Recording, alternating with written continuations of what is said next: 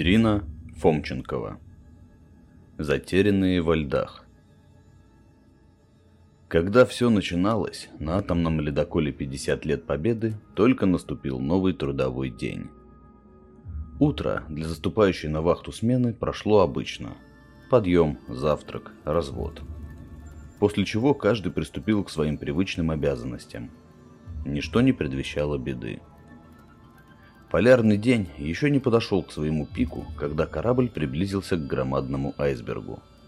Белый великан дрейфовал настолько медленно, что его передвижение было незаметным.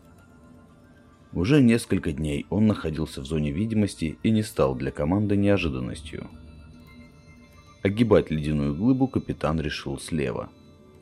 Курс проложили с хорошим запасом расстояния для безопасного прохождения – и только когда ледокол уже на треть преодолел опасный участок, началось то, чего никто не мог предположить, даже в самом страшном сне. Скрытая от глаз часть айсберга вдруг начала двигаться. От ледяного великана отделялись небольшие точки, которые передвигались по льду в сторону корабля. Их становилось все больше и больше. Казалось, что взявшийся ниоткуда белоснежный поток пролился от айсберга к ледоколу.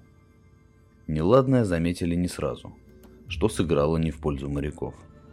Не только незаметными были эти движущиеся непонятные объекты, эффект неожиданности сработал лучшей маскировкой.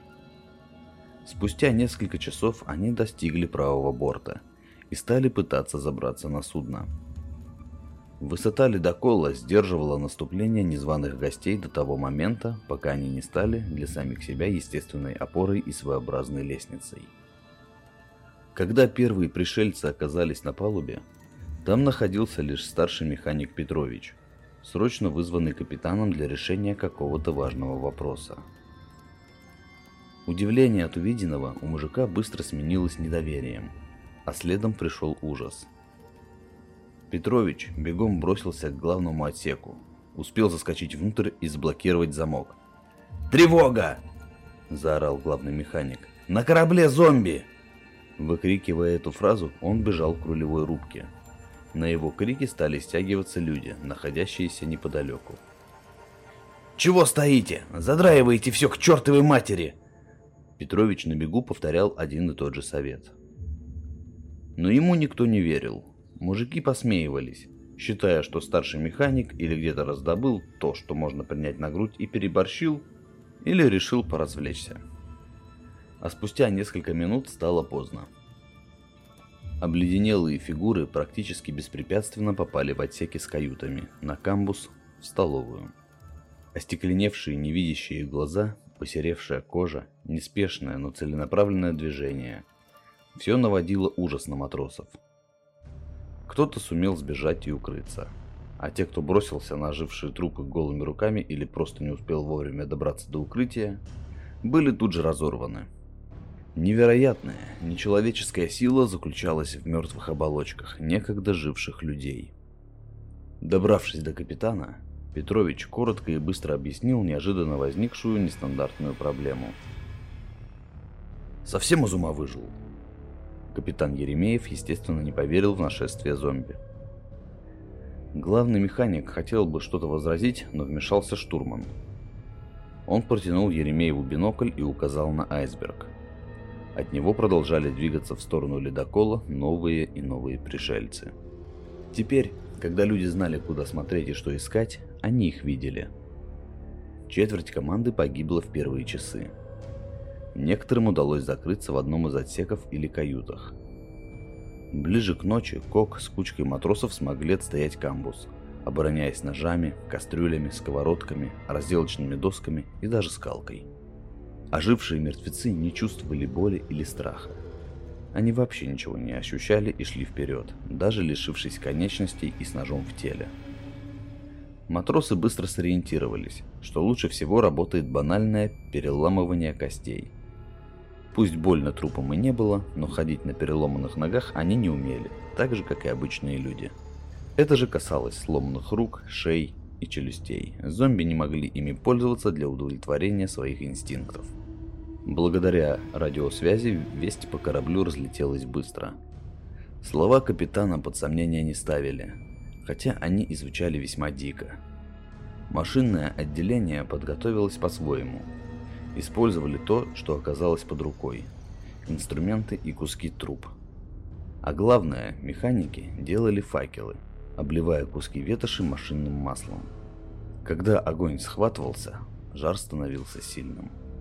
Промерзшая одежда плотоядных пришельцев не загоралась сразу. Но огонь явно не нравился трупам. Зомби не кидались на людей с факелами. Они топтались на месте, раскрыв кошмарные рты с гнилыми черными зубами и издавая стонущие, скулящие звуки. Серая кожа у каждого из мертвецов во многих местах растрескалась, губы посинели. У большинства из них не наблюдалось одной или обеих щек.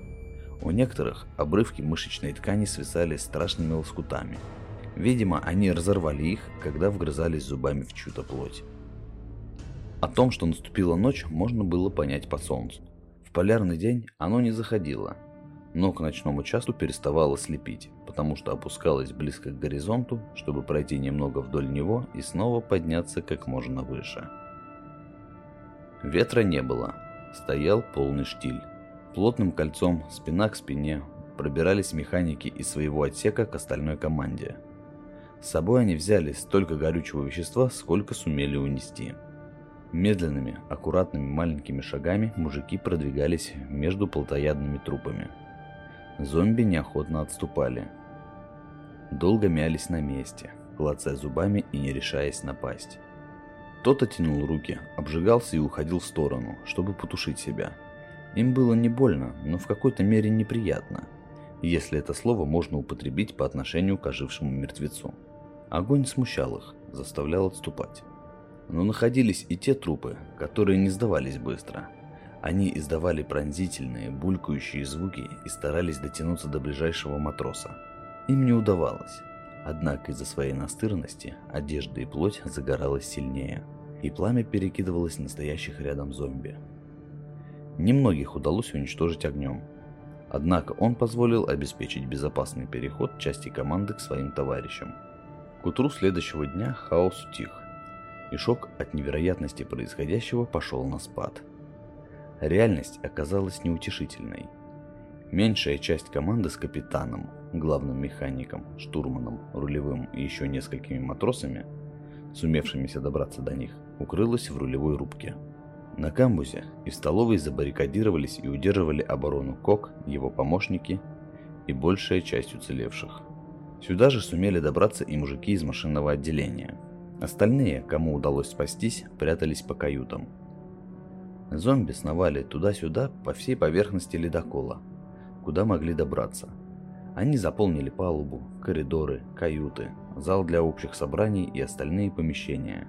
Те ожившие трупы, которые находились ближе к закрытым помещениям с людьми, пытались устранить преграду и добраться до вожделенной добычи. Яркое полуденное солнце ничуть не мешало мертвецам. Их мутные глаза не реагировали на солнечный свет, а кожа, покрытая инеем, сверкала в лучах.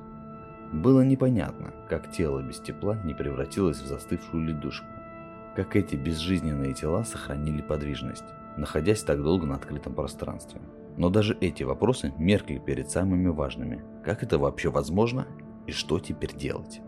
Первым не выдержали преграды камбуза и столовой, Наверное, каждый из команды хоть раз, но смотрел фильмы про зомби, вампиров и оборотней.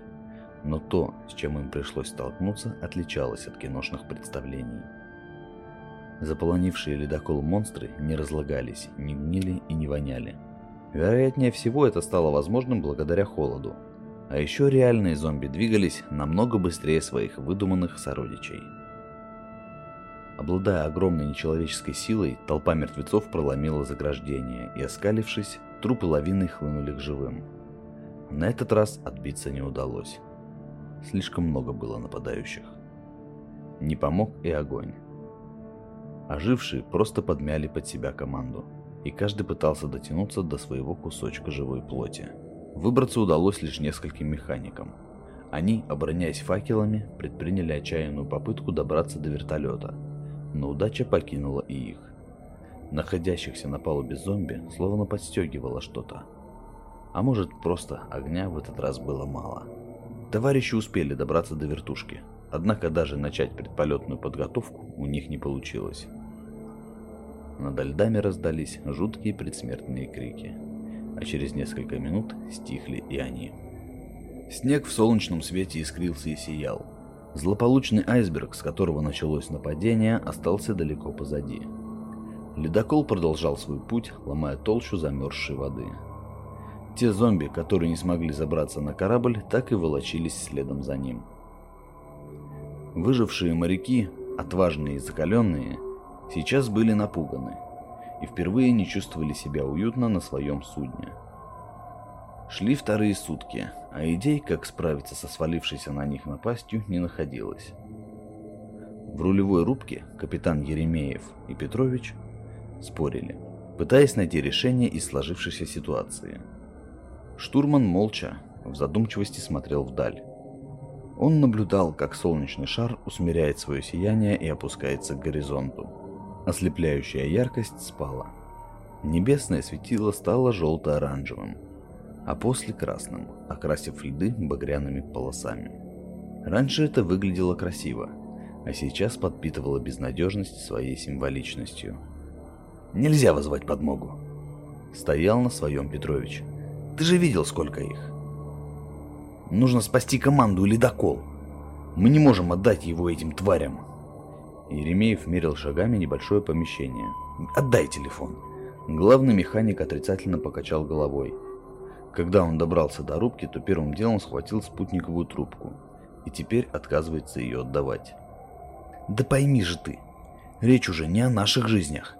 Мы не можем привести этих монстров на Большую Землю». Петрович в который раз пытался достучаться до капитана. Однако того словно переклинило. Он попытался отобрать телефон силой, но оба матроса и рулевой встали на защиту механика. «Капитан, Петрович прав», – произнес крепкий парнишка, для которого этот рейс на ледоколе был первым. «А ты, салага, вообще молчи, как ты смеешь перечить своему капитану?» Еремей взлился, но силы оказались неравные. Второй матрос в который раз выглянул в иллюминатор и в ужасе отпрянул бормоча. «Там! Там!» Больше он ничего сказать не мог. Все участники спора переключили свое внимание на то, что вызвало парализующий ужас у их товарища. Холод удушающего страха обдал каждого из оставшихся в живых. За защитным прочным стеклом мужчины увидели своих товарищей. Кока, наладчиков, матросов. И все они были мертвы. Их остекленевшие глаза невидящим взором смотрели перед собой, а израненные тела ковыляли вперед. Новые трупы, еще несколько часов назад бывшие живыми людьми, отличались от тех, кто пришел из-за льдов. Тела недавно растерзанных моряков полностью не утратили сходство с обычным человеком. Кожа не посерела, раны сочились кровью. Лишь глаза и немного заторможенная походка говорили о том, что друзей и товарищей там больше нет. От них осталась только оболочка. Еще вчера вся команда за завтраком смеялась за общим столом, отпуская шуточки и радуясь новому дню. А сейчас... Капитан был не в силах отвести взгляд от своего главного помощника, шедшего рядом с Коком и раздевающего в плотоядном оскале рот. Он смотрел на того, с кем не единожды ходил в рейсы и преодолевал трудности, и не хотел верить, что все закончится именно так. «Петрович, дай мне телефон». Голос Еремеева изменился, и главный механик не стал на этот раз препятствовать. Он протянул трубку старшему по званию. Капитан связался с головным штабом на материке. Он коротко и четко рассказал о сложившейся чрезвычайной ситуации, после чего долго молчал. «Нет, я не сошел с ума», со мной в рулевой рубке находится главный механик ледокола, штурман, рулевой и два младших матроса. Каждый из нас своими глазами видел не только монстров, которые пришли извне, но и во что превратилась та часть команды, до которой они сумели добраться. Снова тишина.